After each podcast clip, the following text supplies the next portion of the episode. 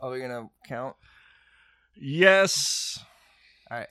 One. One, two, two, three. And we're live here at Ignorance the Ignorance Manifesto! Ignorance Manifesto. That's totally going to be our introduction. Here at the Ignorance Manifesto podcast, we ask the questions that you didn't know you had. Exactly. You didn't know you had it, but it was right there within you. And here we are to make your life that much easier. Mark, what's your uh what's your favorite fast food restaurant? Whataburger. Is that Yeah. considered fast food? I mean, it I mean, is, right? sure, yeah, yeah, yeah, but that's kind of that's regional. That's cheating. Yeah. Okay, you didn't say national. All right. Now like a generic fast food. Is Whataburger still regional? Because aren't they now owned by a Chicago company? Do you find Whataburger a lot of Whataburgers like in the north? I don't know. Well, I guess now, ever since they sold out. Who cares? All right, back to national brands. Uh, does Wendy's count? Yeah, I'd, I'd say yeah. All right. I don't really want to say this, but I'm gonna go with nah. Fuck Wendy's. Jack in the Box. Jack in the Box, my favorite. Really? Yes, Okay, what's like what's your go-to top 3 go-to items? two tacos. Uh, two tacos. so make it four, and a jumbo jack. okay, so you're down with their burgers? Yeah, Okay. That's that's fair. I'm not the biggest fan of like their burgers. I don't know if it's just like the quality of their beef patty or maybe they often add a lot of sauce when I go. maybe that's why I like it. I Oh. like the sauce, especially those little junior bacon cheeseburgers. Those always ooze with ketchup and like mayo or whatever the hell's in there. and that's what you like. I like it. it's always all over. It's a mess always to eat it. Well, not like a big mess, but it. I tend to have sauce spilling out on my hands eating junior bacon cheeseburgers. as a as a kid, I would get the um the ultimate cheeseburgers, and that is something that I remember vividly. They put a bunch of ketchup and a Yes. bunch of mayo. Yeah, they do. Those ultimates are pretty good too. Yeah. And at Jack in the Box, uh, they do have some bomb ass curly fries. Dude, do you remember the um? Wait, what's your favorite fast food? If it's not Jack in the Box, Yeah, I think I would say Whataburger as well, but cheater. but I I'm a fan of McDonald's. Oh, really? Yeah, All right. Where are your three go tos from McDonald's? Big Mac, chicken nuggies, and quarter pounder. All right. I mean, all right. I don't like the big. I like the Big Mac. I just don't like the bread. Yeah, I mean, I I like bread though. In my past life, I was definitely a peasant. Like, Uh, I could I could live off of bread. yeah, rice and beans for me though, especially Mm. Fideo. Oh, dude, yeah, That's that was. Some fresh ass tortillas. hmm Nothing hits harder. So good. Yeah. Did you ever like lingua growing up?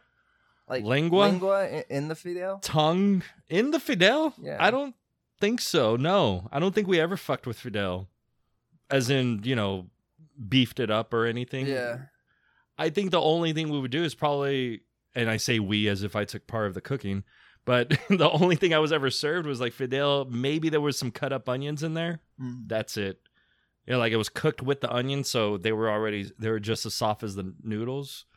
But I mean, same same here. My my grandma would cook fideo often. And so did my mom. My mom always left the fideo as is. Didn't put anything in it. Always served it with beans and maybe like beef and potatoes or something. yeah, yeah, yeah.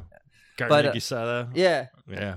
Uh, but my grandma on occasion would put lingua in it. In the Fideo? Yeah. Interesting. Like just cooked the the lingua. I remember it taking a long time and it was an odd smell in the house. yeah. and she cut it into little cubes and then put it in the fideo. And once you get over the fact that it's tongue and it's like it's it sounds weird, but then you eat that shit, it's fucking good. Yeah, no, It's lingua is real good. good. I've never had it with Fideo though, but have you made Fideo? Uh, we we've tried. My wife and I we've tried, but not the same way that like my mom or my grandma would make back in the day. We've tried it with little boxes that you would get at the grocery store. Yeah, You know, isn't like- that what they do? That's what they, I've always seen growing up. They use those boxes. I remember seeing my mom and my grandma get like I I don't know if it's called like the vermicelli noodles, but they get the pack separately, and then they they add the bouillon cube with the the tomato paste or whatever. Oh, yeah, no, I've always seen the box. I've never seen the noodles by themselves. But I bring this up because I've never made it myself, but I've always wondered and thought, isn't it just like making ramen? Like instant ramen? I mean, isn't that basically what it is? It's just it's just the noodles, right? And then Yeah. different kind of broth. right, yeah, like it's there's not really that much of a difference. It's just like a Mexican version of fucking instant noodles. Although they were never instant, so I know there's a process, I guess, involved. It can't possibly be that difficult, but Dude, you can mex like Mexican fi anything eh, like anything. All you, all you need is like tomato paste and a a bouillon chicken stock cube. yeah, And like that that is the basis of all like Mexican cuisine. Pretty cumin- much. Cumin. Yeah, yeah. That's so. For anyone wondering how you get Mexican rice, that's all it is. Is tomato paste. That's why it turns orange. Yeah. that's all it is. But you have to fry it. You have to fry yeah, the, you gotta the raw. pre-fry the rice. Yeah. yeah. That's Does that really do anything though? I've done it before. No, no, it totally does. If you if you don't, then the rice comes out mushy because you have to let it simmer for a while. on the yeah. yeah, that's a fair point. I mean, I followed mom's directions, and it never comes out great, but it's always edible. Yeah, no, I I haven't replicated it just like how I remember it from my childhood. Although I will say Hannah is getting better. Uh, my wife Hannah is doing pretty well at mastering a arroz con pollo recipe. Nice. With all the all the ingredients that she puts in that, she cooks the rice with the uh, with the chicken in the in the pot. It's simmering on the stove, and that shit smells so good when it's when it's cooking. But the rice reminds me of my childhood. Oh, that's So- really good. Yeah, Man, that's like all star quality right there. Um, damn it, I was gonna say something, but I forgot why are you forgetting things, because your goddamn iPad's beeping. dude? I oh my god, I have Uh, I have it on silent mode. I don't know what, the, what to do. oh man, no, what was it? Has to do with rice. No. Oh well, kind of. I guess. Well, whatever. We're talking about cooking stuff. I I just picked up some more ingredients to make another curry. I've been making curries, All right. and they're really good. Except I throw in like a bunch of serrano peppers. This time I limited down to five, but last time, man, that shit just like, ugh. How do you say in English? Because you know Burns English like hell. English is not my first language. It it it loosened up the boogers. You know how you say that in Spanish? It's like soltó el moco. I was gonna say something mocos. Yeah, Wait, how did you say it? What'd you say? Uh, like soltar I think means to let go. So soltó el moco means Soltó el moco. yeah, it, it means your booger let loose, or the boogers let loose. You're sitting there uh, dripping all over your meal. Yeah, or you know, not really. I mean, not all over the meal, not all fucking nasty. Just it's like, oh man, my my nose is is now running. That's you know, that's the feeling that, or that's actually what happens whenever you eat a bunch of peppers, right? I mean, I had the spi- I had some spicy ass ramen last night, and yeah, my nose is dripping. But I mean, whew, eight serrano peppers in your curry. Yeah, but the good, yeah, I know, but the good thing about it is that it didn't burn. Like it, you know, it's not like when you ate it, it was hot. I mean, you could taste it, you could taste the heat if that makes sense, but it didn't burn you. Like it was comfortable eating it, but it actually was burning you because, or it effectively did what peppers do, which is clearing up your sinuses or some shit. soltó el moco. Soltó el moco. yeah. I think that's what you say. I don't know. I don't know a lot of things, but that's why we're here because we don't know a lot of things. Fuck. But making noise. Son of a bitch. All right, what do you think the best cuisine is? Like you know, like from what part of the world? Mm, I don't It's tough. I think one could argue Mexican food though. Yeah, I'll, I'll you know I'll argue with that, but I'll also challenge with Asian. I know that's a pretty broad category, but I left it that way on purpose. well, I think Japanese is pretty good too, but so is Thai, and so Ah, is fuck yeah, Thai. I mean, Thai yeah, you could go all over the place. But then I'm also thinking like Italian's pretty good too. I don't know about French. I don't think I've ever really had French food, but I feel like French cuisine is a thing. Uh, Don't they eat pigeons? Or quail? I don't know. I just made that up. Are they kind of the same thing? No, I don't know. Oh well, I mean, French have nice looking pastries. Yeah, yeah, that's right. So like French bakeries are good. Baked goods are good. Uh but what is French cuisine? Yeah, I don't know. Retarded American here. I have no idea. Uh and then what's American cuisine? How about American cuisine? Where do we rank in that? Again, Yeah. what is American cuisine? you know, I've I have thought about this. Like, what can we say is American cuisine? Because we Americanize cuisine all the time. like hamburgers? But didn't so did, did hamburgers start here or is that is that like a, a German invention that America really Are you saying that because of the word hamburger? I'm saying that because I don't know if I well, because heard Hamburg is a city, right? In Germany? Sure. Fuck me if I don't know. I really don't know. Is it Austria? Maybe it's Austria. I really want to look this up, but I'm not going to. same thing. Austria, Germany? Well, probably pre 1945. right? But Fuck. like okay, hot hot dogs and and Wurst. Yes. that- you know that's German. I like sausage. That's true, yeah. But, But- then again, what are Americans anyway? Who are we? But a bunch of immigrants from all over the place. Yeah, true. Okay, so tell me if you agree with this. We're just gonna let that go. All right, go on. Well, no, no, I I- agree. Which is why like when when you think about like lunch and dinner ideas and the types of cuisine that we tend to eat, I feel like it all originates from other countries and we just put an, an American spin on it and I think that's what we do often. However, I will say I, I do believe that we we have made a name for ourselves when it comes to breakfast. Think about your traditional southern breakfast. Two sunny side up eggs, some toast, Hash brown, hash browns, grits, and bacon. bacon. Ooh, grits! Fuck yeah! Yeah, well, I I, I just I, I mentioned that one because does anyone else have grits? I don't know. Like that does feel now a, a little more American, a little more unique, I should say. I mean, everybody's got eggs, right? Everybody has eggs and Yeah. incorporates it into their breakfast somehow. I know Mexicans do uh, have a pretty similar breakfast as us, but they'll put peppers and barbacoa and shit. Well, man, so good. Uh, Japanese, I think they do eggs with rice. Like they put a they make a fried re- egg and put rice on, and with salmon. I think that's a. for breakfast. I think so. Shit, that sounds good too. I feel like I've I saw this like a couple months ago or something like on a video, and I was like, man, I want to try that because I got a rice cooker and I could do that, but never did. Salmon's fucking expensive. This is too high class for me. one day we're balling. Yeah. But anyways, yeah, like grits seems like a unique American thing.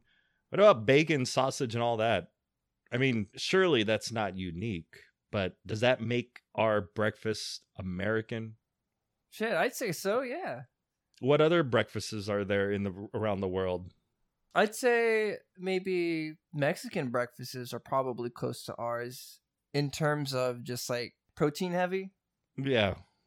and huge emphasis on flavor. yes. Um, but I, I feel like for Americans, breakfast is a is a, a staple. It's it's a heavier meal, whereas maybe outside of out of America, like breakfast is maybe a little bit more dainty. I mean, Oh, that, that okay, could just yeah, be yeah, that yeah. could just be you know a weird.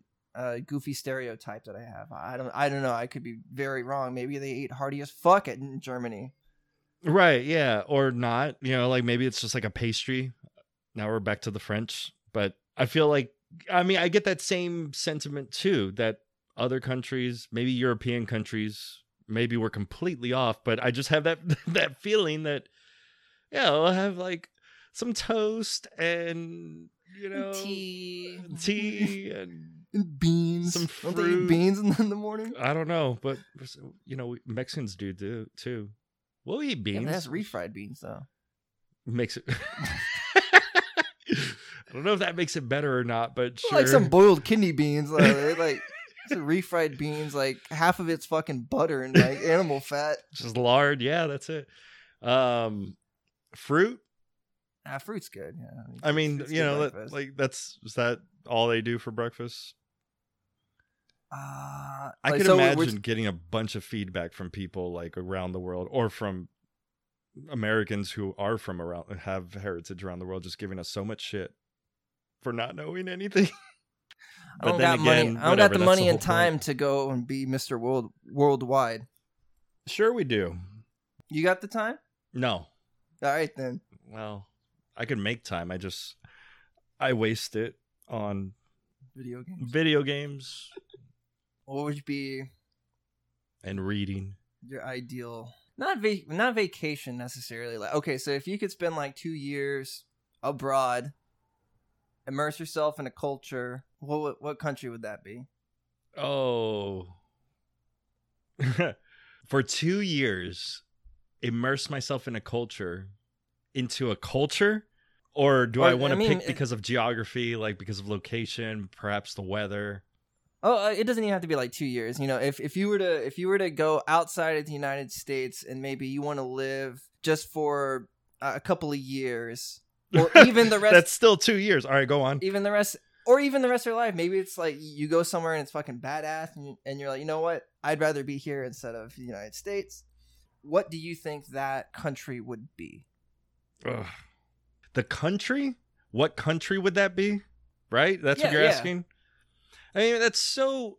Because I mean, I could think of specific locations, but then you broaden my horizons by giving me more opportunity by Oh, including the whole country. Well, speak your truth. And Well, then again, I mean, even looking at the United States, it's like, well, shit, I might want to go different parts of the United States just because it's completely different from where I'm at now. I mean, we have all kinds of climate here, you know, like we have some cold areas. If we want really fucking cold, go to Alaska for a while. That's a oh. pretty good immersion, and I wouldn't mind doing that. Not for two years, though, I don't think. Maybe for one, just to see what a full cycle in Alaska's like. Yeah, I mean, you know, you got your summers of pure daylight and winters of pure dead night. oh god, that sounds I know. terrible. It's pretty extreme. That's why I don't know about 2 years. It's like might as well just do one full cycle and then do it there. And then you have like so yeah, that's one extreme and then you could go tropical to Hawaii. You know, now you have that that is year long or year round tropical climate. So I don't need to leave the United States to experience something that different. However, if I were to pick one country, fuck. I hate this. I mean, okay, uh, America, the United States is a pretty good choice because I, I agree. Well, you know, said if you want to leave the United States, right? I don't even know what I asked. But I thought it was like if you could pick one other country outside of the United States. Not that there would be a country inside of the United States, but well, I guess there could be. well, I mean, like we're like a, a you know a, a kind of Is European Puerto- Union. Is Puerto Rico inside of the Union. United States? Uh, no, Well, not physically, but it is a part of the United States. right? What about Guam? Uh, it's That's a territory. I mean, we're talking about territories Yeah. now, right? But are do they stand alone? Don't they fly their own flags? But then again, so does every state. yeah. But are they countries? Does Puerto Rico participate in the Olympics as a separate country? That's a fun question. I don't know. I don't know either. All right, before we get too distracted, I know. country Country. outside of United Japan. States. Japan seems fun. Hell yeah. I, I- I'd be down with that. I I hesitate because it's small, and I wonder how much diverse geography and even climate there is there. I mean, you have a bunch of islands.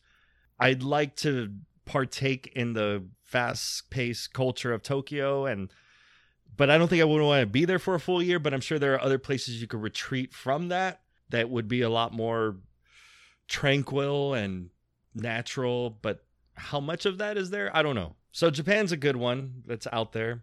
I was thinking of like Germany, or even like Sweden, Iceland. Those all sound like cool. I know, yeah. I mean, I don't know. I, I, I mean, all right. So I mean, maybe my uh my question is a little too a little too narrow. narrow or broad?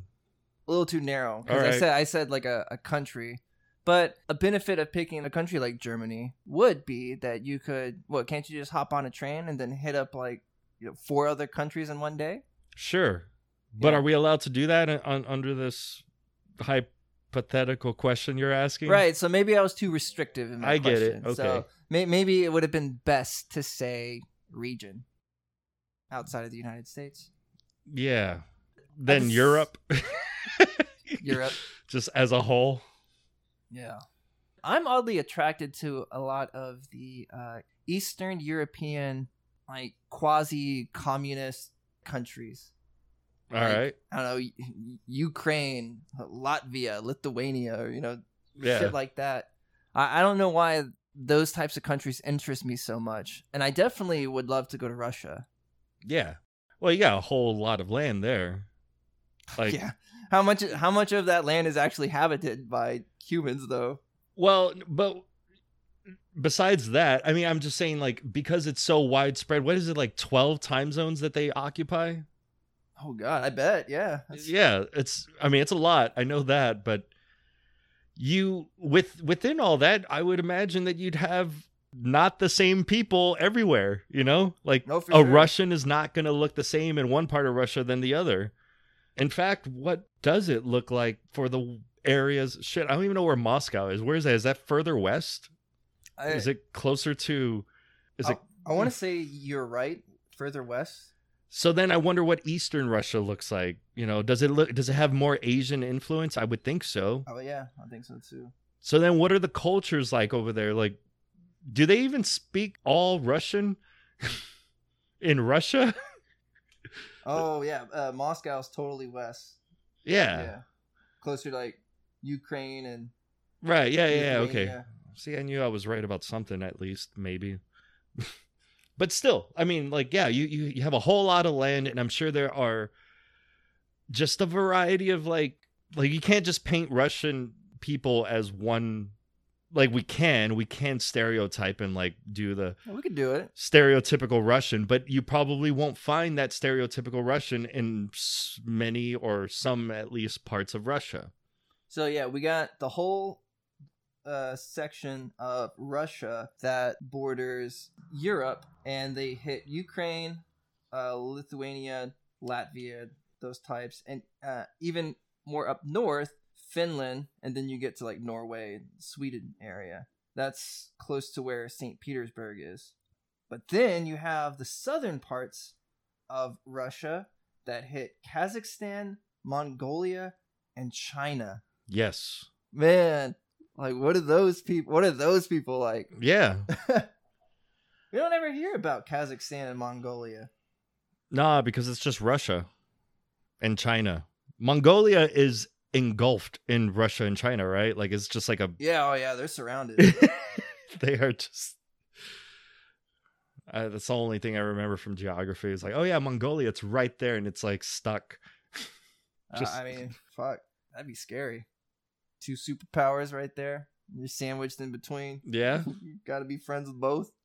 So, what part of Russia would you want to be? Would you want to visit? Um, that's a good question. Definitely for sure, Moscow and St. Petersburg.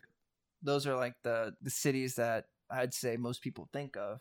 But Yeah. I wouldn't mind checking out some of the cities that are closer to the China side and even all the way east and closest to North Korea. There's something that I see here on this map called Vladivo damn it Vladivostok. That's a city, That's town. a city, yeah. And it's it's like so close to North Korea. Oh, jeez. So I want to I want to check that shit out too. and while while we're there, while we're in the neighborhood, check out North Korea as well. you can't, can I- you? I think I think so. I mean, you can't like freely walk around North Korea, but, That's fucked. but you can have like a North Korean, you know, designated guide. Does North Korea accept tourists? I, I think in limited fashion. yeah. Like everyday tourists, not just popular people? I want to say yes because like you can you can go online and find blogs of people that have have gone to North Korea. I guess for some type of tour, tourism. Is it for tourism or is it because they're reporting? Uh, well, I don't know. Well, hmm. The thing that I have in my my head was a report, so it was like a like a news Right. article, Like But then again, would North Korea want people to come in to report on the conditions? Or are they hoping to paint a picture? Like what? You know, yeah, okay, well, I guess that's the uh the rap that North Kor- uh, North Korea gets because if they allow people in and they heavily restrict where these people can go, you know, alone, obviously you're probably only going to see the well-built areas Yeah. of North Korea. Mhm. And if if you can't go outside of that to see all the dire poverty that may exist, yeah. you know, like So the well-built areas are these the empty cities and buildings? I don't know if they're empty. Um, Pyongyang, that that's like the capital, and that's the most built city, I, I think, in North Kor- North Korea. I mean, everything looks cool. They have these grand structures.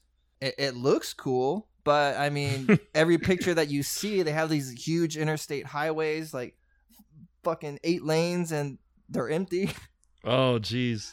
But uh, I don't know. I, I think it, I think it'd be cool. Check it out. I would definitely want to steal a propaganda poster that they have on their wall, and then be imprisoned for the rest of my life. 10 years? Okay, the rest of your life? Yeah. All right. Well, I mean, maybe ten years. Then they, I don't know, re-educate me or something. I think that's yeah, that whatever length of time it takes for you to be re-educated or to where they could mold you for their purposes, that's how long you stay in prison. maybe be a sleeper agent. North Korea sleeper sleeper agent. A sleeper agent? Yeah. Is that one where what They is that? So they're gonna re-educate me Uh-huh. to serve their purposes and I become a sleeper agent or I guess I'm I'm re-educated and indoctrinated to become a sleeper agent. I want to say programmed. I'm programmed to be a sleeper agent. Okay. So I suppose that they would have a phrase that they could speak that will trigger me into whatever program that they instill in me to I don't know, kill a prominent figure in the United States. Really? That's what a sleeper agent does? Yeah, so like they're they're so like you're a, like until you're they're awake? yeah. So like you know you're just a normal person, and then somebody calls you on the phone, and then they say the magic words like I, I- I don't know toenail train wreck onomatopoeia, and then boom, you snap into it, and it's time to kill. Is that really what happens? Uh, it happens like that in the movies. I don't know if that's real life. Well, I mean, no, I'm, I guess I'm asking whether or not, like, all of a sudden your brain just switches and you're like, oh, like you, like you said, programmed. I think that's the idea. Yeah. That's the idea. So it's not just like you are waiting for that. Like you're not. So you're not aware of this until it happens. Yeah. Ooh, I think there's uh, I think there's a movie about this. Uh, the Manchurian Candidate, the Manchurian Yeah. Candidate, I've never seen it. Denzel it. Washington. Yeah, I've never seen it, but I know what you're talking about. That was a good one. It's a pretty is? good one. Yeah. I should probably watch it. Yeah, I know what you're talking about. I was thinking. I just finished reading about bombs Bombs. and and the atomic bomb and the building of that and all the crap that was happening in the, in the U.S. and all the Russian agents that we had here that were feeding information to Russia, all the secrets from Manhattan Project it was pretty interesting. So I, I, I it, got into like some details about certain phrases that they would say, but that was just to recognize who the other person was. Otherwise, they were just normal people. Uh, I wish I had an example right off the hand or right off the bat, but I don't. so is this like the the era of like the Red Scare? Before that, but it led to that. Yes. Oh, okay. Yeah. Yeah, because it was, well, not Russia, but the Soviet Union at the time was an ally, right? It was one of the allied powers from World War II. So we were in a rush to make the atomic bomb before the Germans did, but Russia wanted or Soviet Union also wanted to be in in this race too. They wanted to make one. And so whenever the US decided to start grouping all the top physicists in the country and including getting some from uh, Europe, Soviet Union was, you know, observing this and already had agents in the US including some top physicists and chemists and they were wanted to get all the information. They wanted the inside scoop of everything that was going on. Anyway, point being is that whenever these agents would get together, like there was there would be a courier who would be the person who got the messages and delivered them to Moscow via radio wire through some like cryptic code language, but that was it was nice. yeah, it was all kinds of crazy shit. But whenever they met, there was always like a phrase that they would say, but it was always different, at least from the examples that I read. I just wish I had one. I don't have one. The only thing that sticks out was that the, whenever they would come up with a meeting date or location, maybe not location but date, one instance was this guy and the and the other courier agent both had a copy of is it Walt Whitman's Le, Le ah fuck. What is it the book of poetry? It's leaves something. Something leaves and I think it's Walt Whitman is the author. Fuck me for even bringing this up. But what he would do is turn to a particular page and and while he's writing this correspondence he would he would write one line from one poem. And basically it was like whatever the line number of that poem was meant that was the month of the year that they were to meet. And whatever page number that poem was on was the date that they were going to meet. So that you got your month and date from the line of the poem. Whatever um i'm so pissed that i don't remember the name of that poetry book. I mean, shit, that's pretty tight though. Yeah no it was pretty interesting stuff. Uh pardon me while i look it up. Leaves of grass leaves of grass by walt whitman. It's a poetry book. A Russian favorite. it is a russian favorite now. Soviet favorite back then. Yeah. Yes. so that's what they used. But whatever. Bunch of crazy shit. Is it possible to pause and then like pick this back up? yes Okay. All right, let's pause. All right, I don't know where we left off, but it doesn't matter. We just had cookies. We were serenaded by people. They were good cookies. They were very good cookies, actually.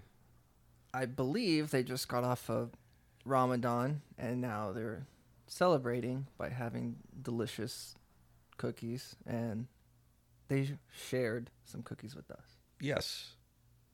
But going back to going back to our talk and maybe to switch gears just a little bit, but not but not by much. Do you think communist countries have more of an incentive to develop artistic infrastructure than let's say the United States, a capitalist country? No. You don't. No. All right. Well, I have I have this like picture in my head of like North Korea, completely authoritative control, right? Yeah. And a city like Pyongyang where they have like these crazy buildings, especially like, you know, the palaces that they may have, government buildings that look all uniform, you know, concrete structure. I- I'm thinking of Ru- Russia too.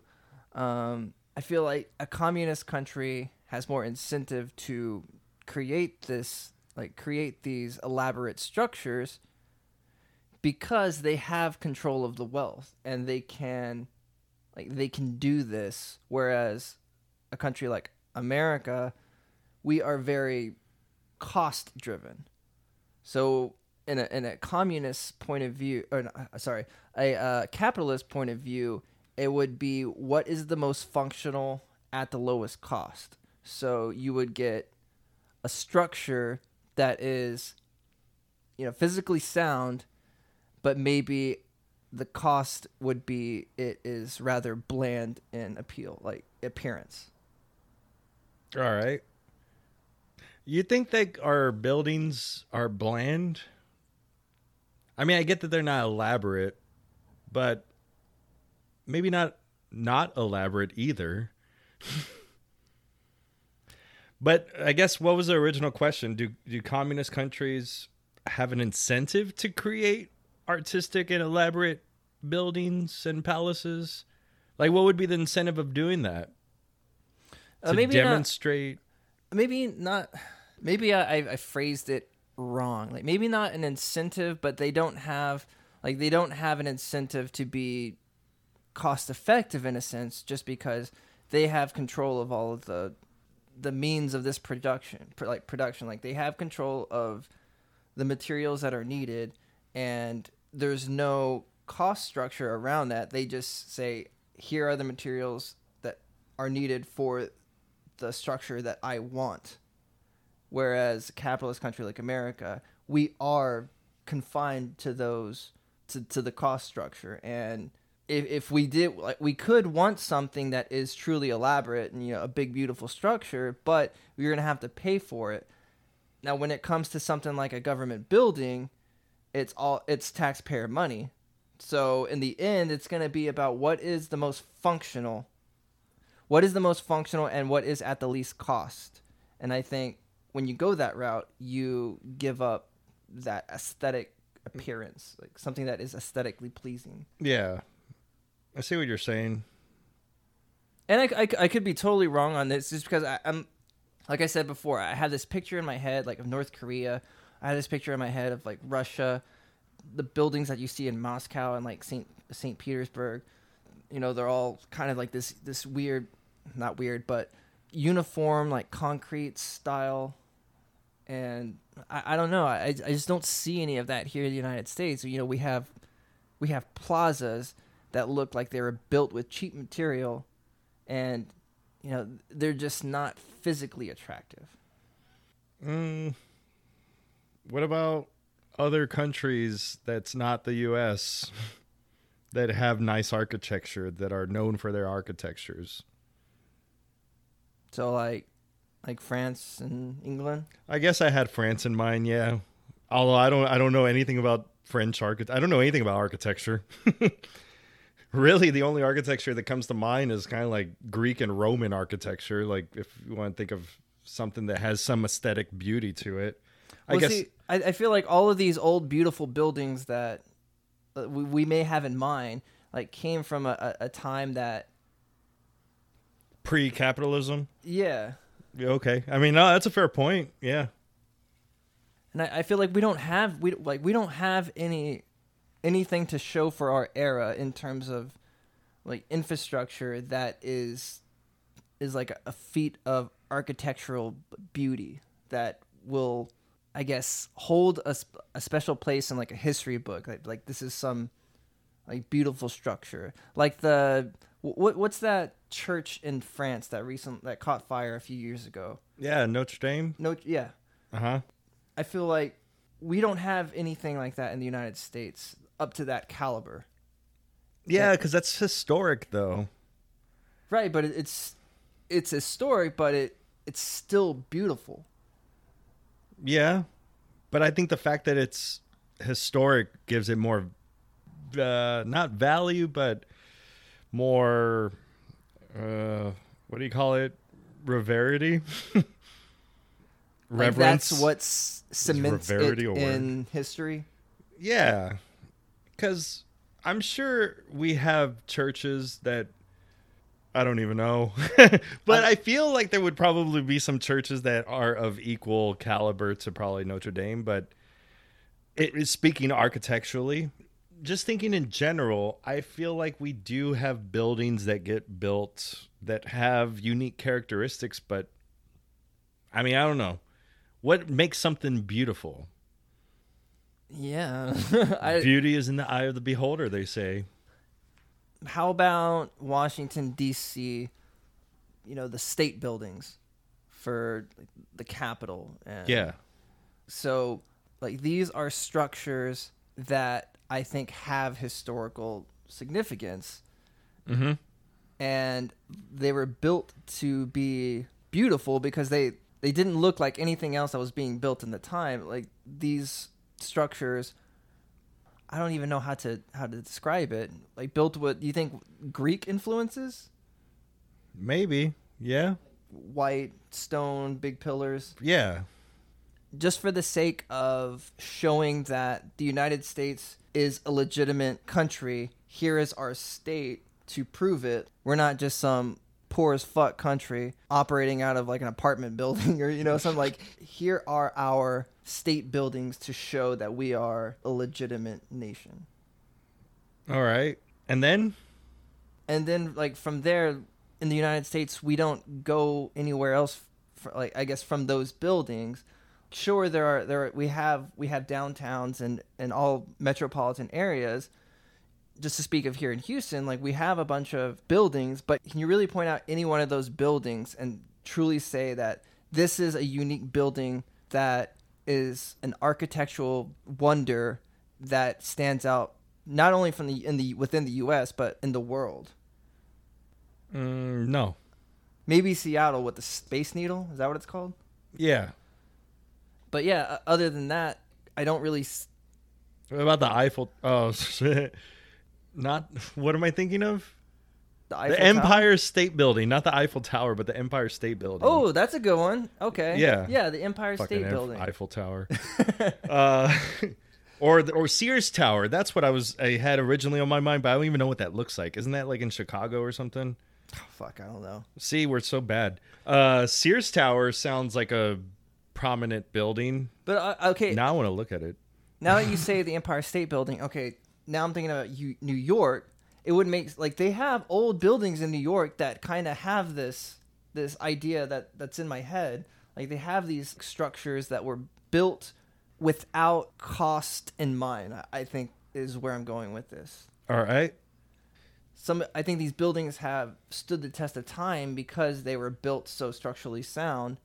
And now in today's era in the United States, we don't see anything like any attractive buildings anymore just because our infrastructure system is set up to build something that is functional and is cost effective. I mean, is it our infrastructure that's set up that way, or is it the business model that you know is growing and decides on the cost involved to increase Oh, well, yeah, presence? business business model just our economic infrastructure or our economic uh, model Our commercial mindset? I don't know. Um, so who's to blame here? The owners of these businesses who refuse to. I mean, and if, if like, to, who's to blame? You can't really call it blame, but this lack of creativity in our architecture, if that's what you want to call it. And I have no idea. I mean, I'm sure there's probably some very ingenious things going on in the decision making of the architects that are making these buildings. We're just not seeing it because it's probably built with that practicality in mind. Is but what do we do about wanting to get more aesthetically pleasing? Do we well and do we want that? Is that a necess- don't think is we- I that is, is that a necessity? no it's not like no it's purely cosmetic Right. and it's just for fun and that's that's why I, I i would argue that for a communist country that has the that has the means of production that holds the, the means of production they can get away with this sort of thing because because they want to Or if you just have a bunch of money. yeah if there was a developer in the united states that was okay with sinking a lot of money just into a big beautiful building Well, forget the United States. What about like I'm thinking, you know, Saudi Arabia or Dubai? They've got some crazy ass structures going on over there. that's true but like There's a lot of money there too. Yeah, but it- how many people live in Dubai? Are there neighborhoods in Dubai? Surely, right? Uh, Every yeah. time I think of Dubai, it's, it's just like a, a downtown, and then it's just like desert all around. Well, yeah, that's and it's bad of us to think of it that way, but that's that's how we think about a lot of places. I'm a dumb American, dude. I haven't even been outside the country. Oh, really? You never been to Mexico? Never been to Mexico. Oh yeah, you should go there. I mean, wherever, but uh, you should go somewhere. But even I'd go to our- Mexico. our perspectives of of other cities, even other people's perspective of our city is like a downtown and like that's it. No one thinks about the whole city landscape. So whatever. The point being is Dubai has some crazy ass. buil- Don't they have like those two tall ass towers that are connected or something? Or like they, I'm sure they have a bunch. They've got like But islands. they have the world's tallest tower, right? yeah, or something. Or something. They've got all kinds of shit, man. I could have sworn they had like two towers that were connected at certain levels, or maybe I'm just imagining shit. But I, You're probably right. I, I mean, I may have just imagined it, but it's it seems very plausible if that's if that's what really is there, if that is what is really there. So they have a lot of money. If you had a lot of money, you could do it. If you're a communist country, why do you want to do it? Like to flex? Yeah. That's kind of Or maybe not flex, but just like that's foolish. yeah, it's it's foolish, but I mean, if you're okay with poverty, so what? That makes no sense. You still need to do something for your country, like maybe not for your people, but for your country. Yeah, you, whatever industries that you would have, obviously keep those running and export. Make sure that that you're making money as a country in, in some fashion. It's just about where that money is allocated. If you hold more of that money centrally, so within the government, and you just give out a small portion and just enough to where your citizens can get by, well, then you have all that left over to do with whatever you want with it. Yeah, but I feel like there are there are other initiatives that they would probably want to pour efforts into. I mean, we are just talking about the Soviet Union and the and the and the race to build an atomic bomb earlier. I would imagine, and this wasn't really spelled out, but I would think that the Soviets really deeply wanted to get. Uh, I mean, obviously because they had all the all all of the spy agents in the U.S they were going to put as much effort as possible into building the first atomic bomb, trying to be the first to build the atomic bomb, right? So all of their money would have been invested in that effort alone, no matter how many lives it cost or whatever. I mean, I don't know. Maybe I'm exaggerating, but maybe I'm not. I don't know. I would just think that if you're a country and you want to be a superpower, if that was your goal, which I feel like that's what it was for them, then that's what you're going to do. You're not going to waste your time like building elaborate structures. And I guess next question is like when was the latest most elaborate structure built in any of the communist countries that we know today? Hmm. That's a good point.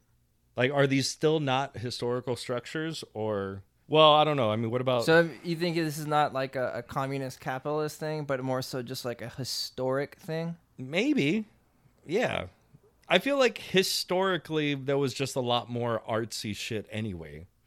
Like you were allowed to build buildings artistically because people were just learning how to build buildings. And so you explore all the different methods of building one that's efficient but still beautiful because that's what you do in the Renaissance. And I don't know, you know, you just now that we have it like ironed out and we know exactly we know all the science and engineering behind uh, buildings integrity and and all that good stuff now we know what to do and we forget about that aesthetic or We, need to build castles in this country.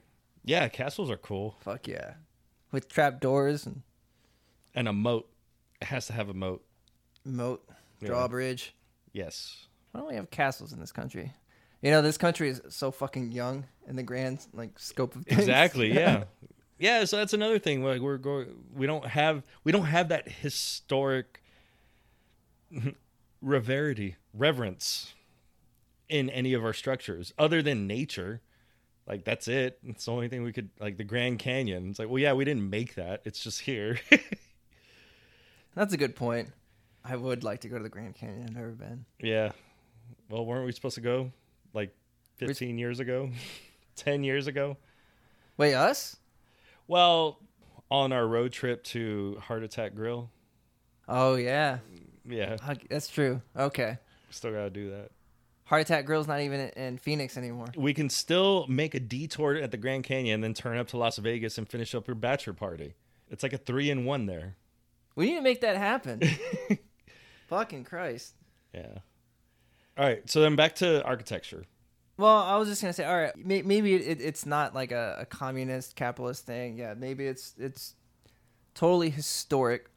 But I don't know. I think it'd be I think it would be fun if we if we took some time, a little bit extra money in this country to to maybe put a little bit more interesting architecture. I, I think you know that would do us some good. Well, you know another thing that sticks out in architecture in architecture for people or for other countries is culture, and we don't have culture. So What we don't have like culture here in America. Wait, what? that's right. We don't have culture here in America to be represented in our architecture. oh, I like don't there's know. no like there's no culture of architecture in America. There's no cultural identity that could be represented in an architectural building in architecture.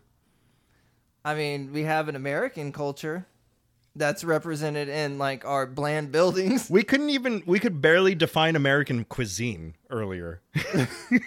like we don't you know like every other maybe not every but a lot of other countries have a very well established culture you know that is represented in their food, their arts and their architecture. We don't really have that. Like we're probably still in the midst of figuring it out because of what you said and that's why it just like light bulb in my head. We are very young. We are a very young country. And even more unique in our situation is the fact that we come from all over the damn place. So we're just like this big melting pot. I guess we're now however many generations in beginning kind of to establish an American identity culture, you know, what it means to be an American, but it's still in the process, I think. No, I think we've always had an American culture. I think it, it is a little confusing to outsiders. Cuz I think I think if you're born and raised American, you kind of understand what it means to be an American. And say what you want. Yes, America is a melting pot and we have subsets all over the country. We have subsets of different states and they have their own culture Right. but as one union, we do have a universal culture. Kind of. Yeah, no, totally. We are stubborn ass people. Yeah, we're stubborn, but we still don't like other people's cultures, even if they are truly not that it would be falsely, but if another person's born American, born and raised in America, but they look Chinese, you know, to another American, it may not he or she may not consider that other very real and true American as full American. Yeah, it's like, oh no, you're just first generation American. Like your parents came from China. And you know, like there's still that. Like because we're so from all over the place. I'm gonna give people more credit than that. Like I think even if one person is first generation, like so one's parents are from a different country, they immigrated here. Or even second or third generation. Like if you if if you look more Hispanic and you are actually Hispanic, like your great great grandparents came from Mexico even, there'll still be that stigma that you're a Mexican or you're, you know, a Hispanic.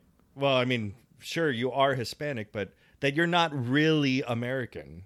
There's that sentiment. Well, people are gonna be prejudiced no matter what, but I mean I don't think that's part of like American culture to I don't think there would be that, in that, conf- in that way. I know. I just don't think that there would be that kind of confusion in, say, Japan. Like, I mean, that may exist. I don't know, but you know, it's like, oh, are you Korean or like I don't know. I don't. I don't know if they do that. Please help us out if you know. But people, listeners, but you know, if there's another Japanese person there, you're not arguing that he's not really Japanese. And if it does happen, I'm sorry, then I'm just completely wrong, and that's fine. I don't mind. It just, from the perspective here in America, people think that you're all from all over the place. And because it's technically true, we are from all over the place in a very young fashion, too, in the last 200 plus years. that can easily be uh how do I put this uh written off, I guess, because you could have a family that immigrates here from a from I don't know some country. Let's just let's just say China for an example. I think more often than not, if a family is leaving their home country and coming to America, they probably don't want to hold on to, let's say, their Chinese identity. Are you kidding? You mean because part of their identity is going to be their culture, their traditions? When didn't we just get some cookies from another person's? I know that's a religion, but But that's like, still part of the identity. Like, absolutely not. You're not going to trash that and become American once you're here. well, to a certain extent, I would say yes because No, you're way. not gonna when you come to America, especially if you're leaving hardship. You hear from immigrants all the time that there's this uh, perspective of the United States as anybody can make it here. So if you're coming here with that mindset, and I, I don't know, what, what do a lot of immigrants f- first do when they get here? They start restaurants because that's still within, let's say, their identity and their tradition. That's something that they know and that they can give an offer to the American people.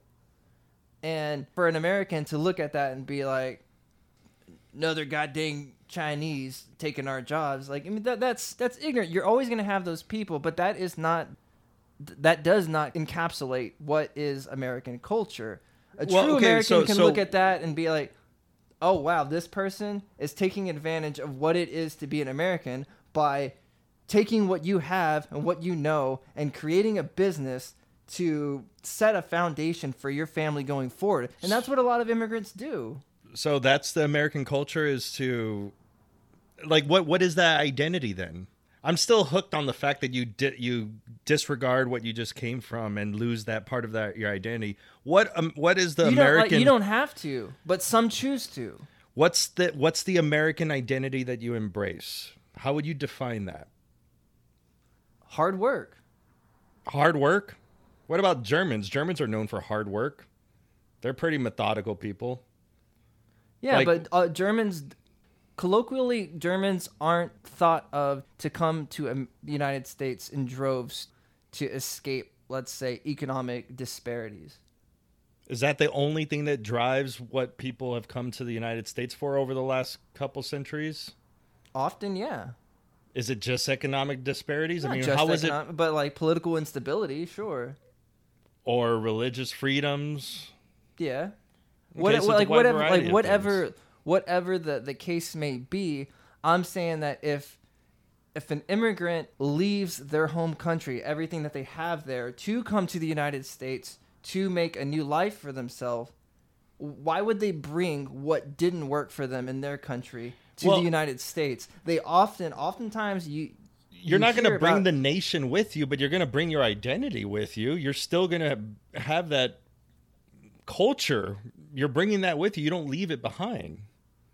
well, no, you don't have to leave everything behind. No, Sure. the culture. I'm talking about the culture and identity, not the not the country itself. But you know, if you were if you were used to a particular kind of food, you're going to try to recreate that same kind of food here if you come over here because that's what you were you were raised on. But not everybody does that. A person, a person can so, leave all that behind when and you don't- a- when- adopt a new identity. so when you don't do that, if, when you do leave everything behind, what are you adopting? That's what I'm trying to get the picture of. What is this American picture of an identity of the American culture? having the freedom and That's the not work, identity. having having the freedom and work ethic to create a foundation for your family that will lead to success. That's like a that's an ethic that's like a, a, a way of living but what's your identity what's your culture The culture is is the idea of hard work. That is an American. That is a that's a- also shared among American culture. that's still shared among many other countries that doesn't make america unique but it's unique here. it's not really unique here i still don't i don't know. I, I i see what you're saying. I don't disagree with that notion. It just doesn't fit into the culture and identity of a person. Like there's no how, where does art come from in that? Where does the food come from in that idea? Where where are those traditions in in a person's life and that people have in other countries how does that fit or where does that come from it, within that idea that you speak of of working hard and being able to s- create for your family? Because I'm- that in itself can is going to be very unique for every individual within the country so it doesn't feel like a it doesn't feel like an identity for the country as a whole. It becomes a unique thing for every person. Well, I feel like you're approaching this question with the assumption that all cultures are static in this way that they have these and they have to have these elements. Well, they don't have to, and they don't have to be static, but because of the longevity of their existence, they have established such traditions and rituals and whatever it may be from in whatever country that they're in. That's that's where I'm that's where I'm getting at is like you know, even we were talking about architecture, we're talking about food and all that. Like, is there an American identity for these things? Like, do we have what is the American culture? Not the idea of being an American or the idea of what it means to be an American, but what is, you know, you as an American go over across seas to Europe or wherever, you go anywhere and they ask you to share your traditions of your of your country or of your culture what do you share with them Well, you celebrate the english language well, Christianity. and christianity so you're basically european again all right I mean, uh, you you would share our holidays. You know, you would share our our tradition of celebrating. You know, the Fourth of July. Break out the barbecue, ha- crack open a beer, and take the day off. Be with friends and family. Uh, Christmas.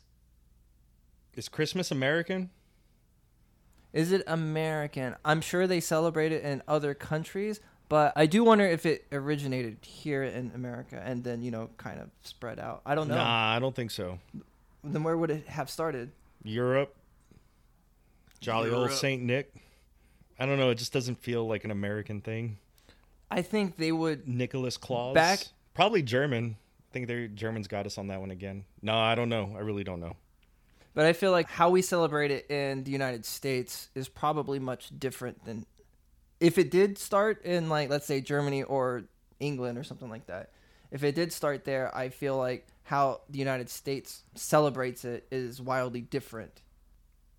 I think- unique unique, yeah. Really? Uh, I mean, we could look into it. I just feel like other wherever Christmas came from, if it wasn't here, does it the same way we do, because we do it the same way they do. It doesn't feel unique. I don't know, but the only thing unique about is the fact that we accept everybody else's Christmas holiday in the same month of December and celebrate them all together because we're America, land of the free, where all cultures are accepted and encouraged but we don't have our own. No, we do, but it, it, it is hard. it is. I'm. I'm not gonna lie. It is hard to. It is hard to pinpoint because immigrants that come here, they don't come here to create a little piece of their home. They come here to assimilate, to be a part of American society. And yes, they do bring their cultures and traditions, and there's nothing wrong with that. However, once their kids are born, their kids are American and they have to be okay with that. I remember my mom telling me that Spanish was like while it was taught at, in their home growing up, it wasn't I guess encouraged. So they learned it, but they were driven to speak English Yeah. to Americanize the children. Mm-hmm. So I, I think a lot of the times when immigrants come here, they have that same mentality. Yes, we have our culture and we have our traditions from where we came. However, now that we are here in America, we have to assimilate with the society and essentially become American. Okay. And I think the cool thing about this country is while you can do that, you still can hold on to your culture and traditions. yeah. And that that just becomes a part of the American culture. Still having trouble defining it. But right. I'll get there. I'll get there. I know, um, because it's uh, I I don't think it quite exists yet. I think we're still too fresh, too new. Again, all this kind of so. I think there's something there. I it's like it's like a feeling. I don't know. Like It's a feeling. American culture is a feeling. Again, it's not something that you could look in a book and say, "Oh yeah, that's like." You know, Chinese art or that's Egyptian hieroglyph. You know, there's there's wait, wait. very Are we confusing culture with traditions now? Like, what would you pinpoint in China that is their culture? You can talk about their traditions and Yeah. how that differs here in the United States. Well, I think traditions is is makes up part of what their culture is. Their traditions, the style of dress that they do, the the customs that they do, that's part of their culture. we don't have that here? I don't feel like we do. I don't know like what what that's why I'm asking what is our what is our culture? What are our traditions? I mean, well, Do we have clothing that defines us as Americans? Like no. I mean, you know like really no. I mean not that clothing's a big thing, but you know, different countries have JNCO jeans, dog. just like I don't know what the fuck what it's like t-shirts Fucking and cargo jeans. shorts and Skechers. Like, yeah, I it just I, I don't know I don't know we don't have no lederhosen we don't have kilts like the Scots I hope it's a Scottish yeah it's Scots yeah. it's not the Irish I feel like it just insulted a big population just now This is the ignorance manifesto. That's podcast, right. folks. But still, what are our clothes? I mean, that's that. Those are the kinds of things that I'm getting at. Like, there's no, there's nothing that is Americanly defined other than, you know, we have a government and we have a constitution and we have rights, and and that is, that is our start starting point. But we don't have anything else. And I don't know if that's. Ne- I mean, I'm not saying that's a bad thing. I'm just saying that it doesn't quite exist or it's not very well defined for us. that's that's fair. We don't have our own foods. I know we started there, but I'm just going to repeat that again. I I think that we ha- we have breakfast. I think we have that. We have breakfast. What about donuts? Is donuts an American thing? Ugh, I don't know. A churro probably came before a donut, huh? Did it come from the donut? It's like fr- fried dough. I know, but the churro is like the whole part, just elongated. I don't, I don't, I don't know. I, I just, I sigh a little bit because it's like donuts. Fuck, America's known for donuts. Like that's such a bad thing that I want to be known for. Well, whatever. I know, I know. It's and again, I'm not trying to grill you or anything about America. Like I'm not. I just don't feel like we have an established culture because of our unique situation. The fact that everybody came from everywhere. Like Native Americans had their own culture and traditions and way of life. Our way of life is like eight to five job and you know work overtime, get stressed out, have mental health problems, and like I know that's really depressing, but what is the American ideal life? I mean, there's, ugh, I mean, not ideal, but just the representative. Can you find a person and be like, boom, this is an American. This is what it means to be an American. Like exactly what this person does. Anyone else can follow this template and you would be doing American things. No, no, and that's the beauty of this country is that America kind of is whatever you make it out to be. You are in charge of your own potential, essentially. So back to our architecture thing. Is that why our shit's so not really aesthetically or we don't strive to become aesthetically pleasing in our architecture because we don't have that We don't have that want. I don't know if it's not not having the want, but we just don't we lack the creativity. We're just so bland because we're so mixed in all of our cultures that we No, can't don't agree say on that. things. I don't know what it We're is. plenty. We're plenty of creative. I mean, I know well, we I, am sure. I'm sure the architectural blueprints out there for a big, beautiful building exist, and they have been like floated by CEO, CEO, or a building builder. Yeah. The building builder. yeah. Uh, the planning manager or something. I'm I'm sure that they have been presented to these people, and it's just not economically feasible because what we go for in this country is whatever is functional and cost effective. And when you do things that are functional and cost effective, that means there is more money to go elsewhere for more jobs, for more people, to get more prosperity within the individual. Yeah. I still think that there's more uh, aesthetically beautiful buildings in the U.S. We just don't recognize them to the or elevate them to the status of, you know, world renowned. I don't know. Maybe it's because they just don't have the, the historic factor. Maybe that's where. Maybe that's what I'm missing. I think when that's when what I it see, is. When I see certain things. I think that's all it is, because there's no culture here. I'm gonna hit you. There's no culture. We don't have an established culture. We don't have a defining culture. I'm gonna stick with It's- that. It is here. I Somebody it- prove me wrong, please, because yes, prove him wrong. Yeah, I, I, I mean, I'm genuinely curious.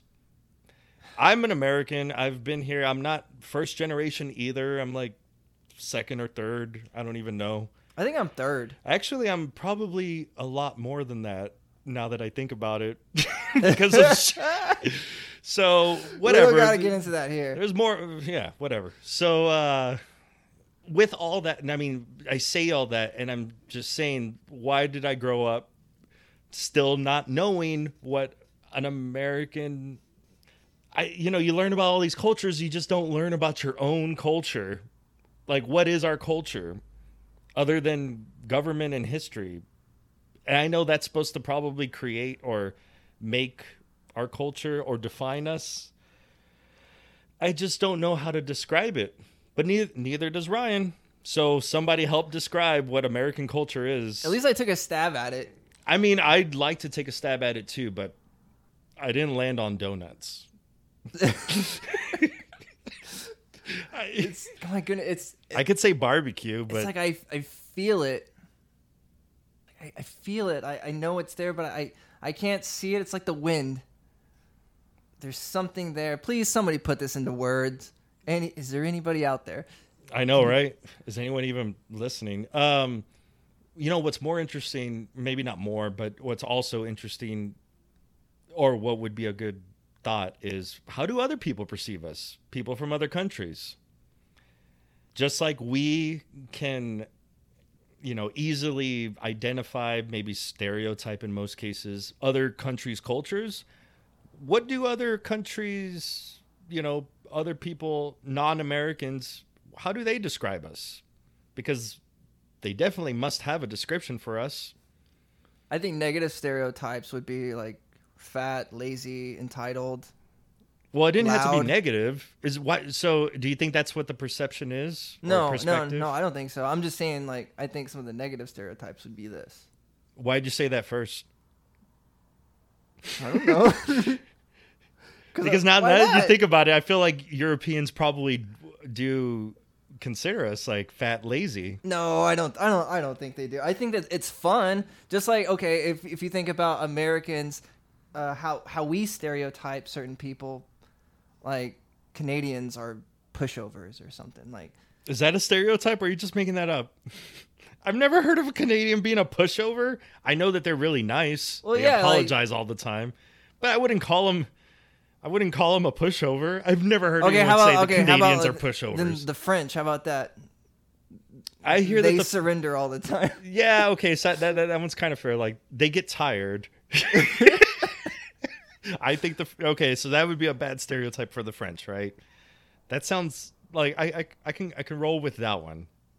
So what are there a lot more negative stereotypes for us than there are po- uh, what so so again how how does how does another how does a non-American define us when they ask someone from like I'm trying to pick like a very neutral country, uh, like a Swiss person from Switzerland, and you know you pick someone you're walking down the street. It's like, hey, what do what do you think American person is like, or what's your definition of American culture? What do you think would be the first? What, what would be some of the things that they would say? Guns and freedom.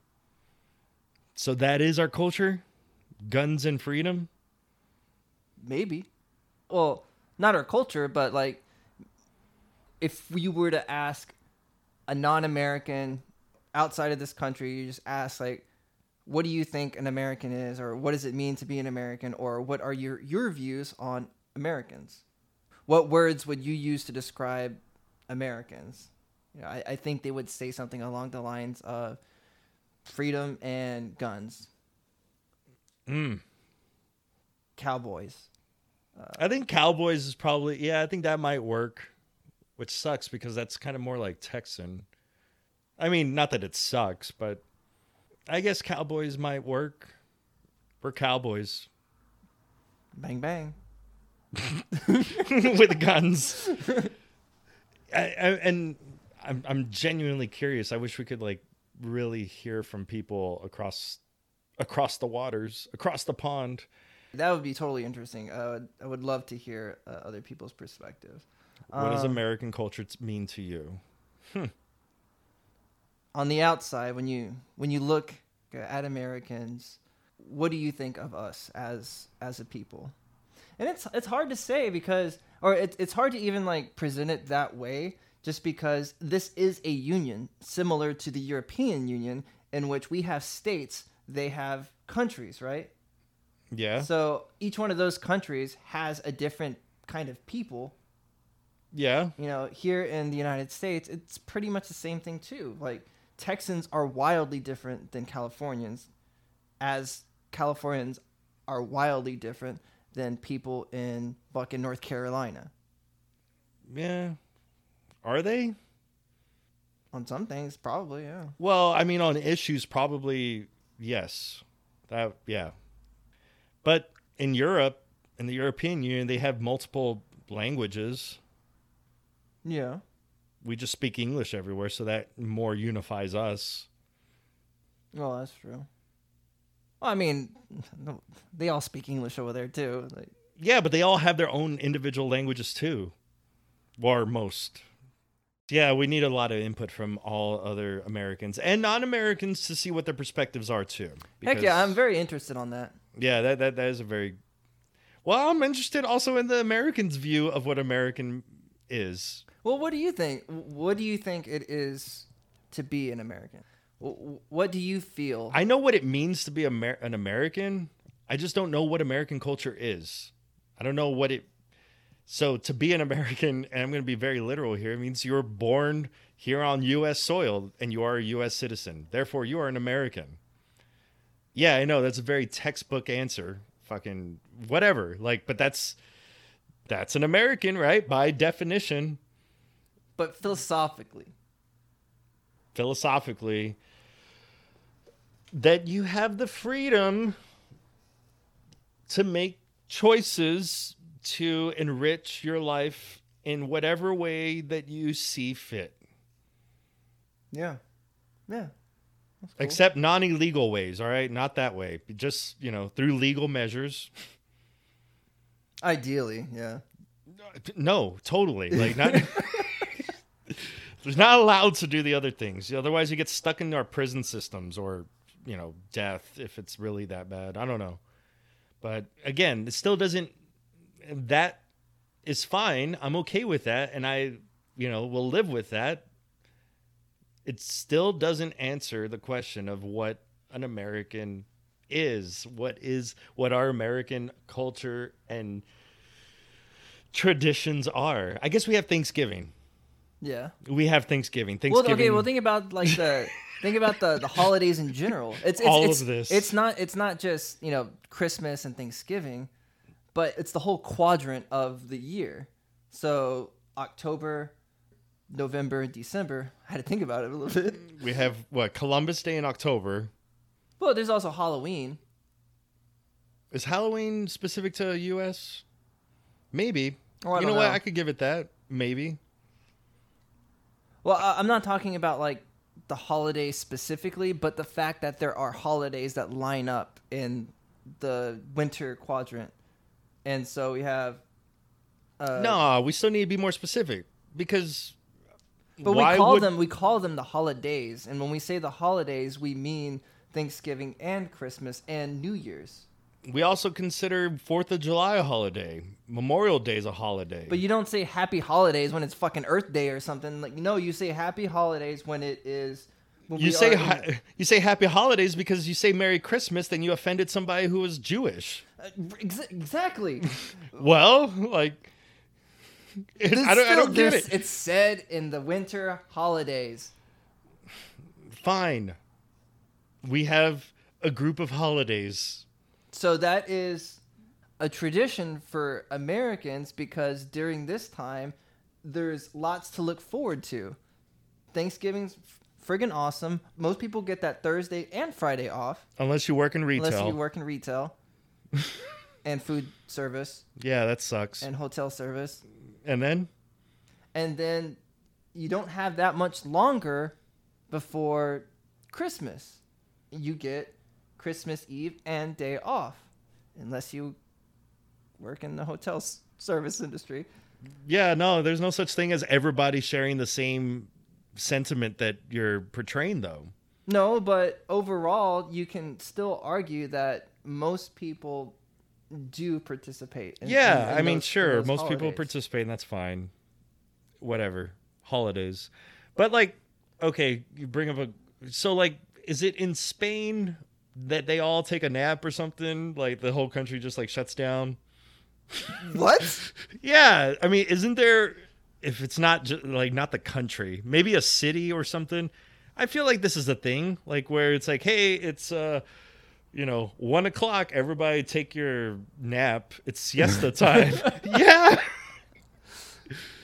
You know, and it's like it doesn't matter what you're doing, but like you, you know, you can't you can't just say, "Oh, well, I'm going to take advantage while everybody's taking a nap. I'm going to go shopping while the sh-. no, because the the shopkeeper is also taking a nap too. He closed business too. You know, there's nothing like and and if what I just said is all made up and you know I was lied to into in this recount that somebody made said to me or wherever I read it, then fucking so be it. But we don't have anything like that. I think we do have stuff like that, but at the state level. at the state level, such as I, I'm trying to think of, of like a specific example, and I'm coming up blank. But I, I f- I- I don't know, like a, a city in the in the Midwest that is very hilly, and they do like boxcar races. all right, You know, that's not something that we do here. Let's say in Houston, right, but I think that is something that is done. I, I don't know, maybe in, in the Midwest or the you know the Northeast, and that's kind of like a goofy little tradition that kind of translates into, you know, uh, American a s- culture. an American cul- yeah culture. It's divided by the state. Sure, all right. I don't know why I'm thinking of like a egg toss, like a Or bobbing uh, for uh, apples. an egg run. Like, why am I thinking of this? Oh, oh, what about um, when you like balance on the logs in the water? yeah, I know what you're talking about. Like, Like some lumberjack fucking right? Some yeah, lumberjack games or something. But isn't that that's a European thing too? Like, don't the actual lumberjack things happen in Europe? Oh, I don't know. I thought they had like the lumberjack games, like you know. I thought I don't know. I, I really don't know, but that still doesn't feel like an American thing. Half of the people in America probably don't even know of such a thing that exists. I think the problem here is that, and we we've already agreed on this that America is a melting pot, and we're just we're a collection of everybody else, Yeah, and so to some degree, our American culture is going to be intertwined with all these other cultures that come here. And yes, maybe our culture is just a series of intersections of right. of cultures. Yeah, I think so, and I think it's still in the process of brewing and becoming its own. So when are you going to be satisfied when when all the races mix and yeah, like we just become like one weird blob of absolutely, yes. In about a thousand years, yes. that that's that's when it will make sense. All right. All I won't be around to see it, but maybe at that point we will have an American culture, Okay. a one world culture. So yeah, yeah. Once all the, it's not that all the races have to have to mix and like, but I do think that time needs to happen in order for a culture to establish, because all the cultures are intertwining right now, or sometimes headbutting. You know, like they're not agreeing with each other. I think that's exactly the phase that we're in. That we you know, we are just talking about ha- happy holidays. Why do we do that instead of Merry Christmas? Oh, well, because we have other cultures, other people of other cultures that we have to, you know, we don't want to offend them. So now it's happy holidays. But see, I would argue that that's that's people doing America wrong. Well, argue whatever you will, but it still means that our culture, as our American culture, is not solid, in my mind. We don't have a solid. We don't have this def- definite. Not that anything is ever definite, because yes, it could still morph and all that with with the passing of time. You know, a country's culture is not static, as you said earlier, but we don't have one because all of these other ones are competing for the spotlight. Some of them are intertwining, maybe. You know, you in in the food industry, you've got mixed culture stuff, right? Yeah, if, if, a bunch of fusion. Yeah, you got fusion shit. So like, it's it's like it's happening, but it's not there. There is something here, and I think most people feel it and understand it, but maybe are like me and just have trouble defining it. I agree. I know what you mean. I still don't think it answers. It's it's still not part of the culture thing. If you got ten Americans in the same room, I don't think they would agree on what American culture is. But that's a fun element of our culture. That's a that's a paradox. If you ca if if each one of them, if you can't get ten people to agree on on fundamental American culture traits, culture American cultural traits, then that means that it's not well defined. That doesn't make it our culture. No, but it is well well kind of cuz we still for the most part we still get along and we like we still live and let live. Yeah, that's like humans. That doesn't make Americans unique. I think it does. No, other people do the same thing. other people get along from other countries and they live and let live. All right, well whatever. Let's uh let's wrap up. All right. Fuck off. Give us answers. Yes, anybody that has been to a different country and has answers to any of these retarded ass questions that we're asking, um, anybody that you spoke to, what did they think about Americans? How do they feel about us? Let or anybody who's just not in America. Then again, I don't know how podcasts work and whether non-American is this Or if you- available to overseas? Like I'm sure people across the world can listen to this if they ever so choose to happen to click on this stupid ass podcast. We'll put this shit on YouTube. Anybody will click on it. Yeah, that's possible. But I mean, it, it could also be like, do you have parents or grandparents that immigrated here to the United States, and uh, what was their reasoning? Uh, what did they think about Americans at that time, and then what do they think about what it means to be an American now?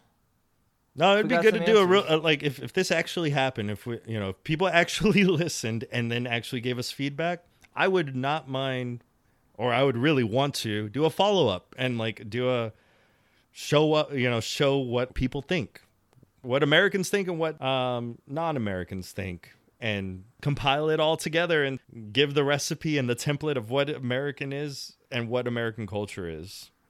And with all that, it'll make our manifesto that much less ignorant. That much less ignorant. Is that said all- right? I think so. Yeah. I mean, no, I agree. I, I that's the whole point, right? We want to become less ignorant. We ask all the ignorant questions. My brain hurts. Yeah, my brain hurts too, just a little bit. But all right, we'll leave it at that. So we'll catch you next time. Catch you next time. Ryan and Mark signing off. Sign out.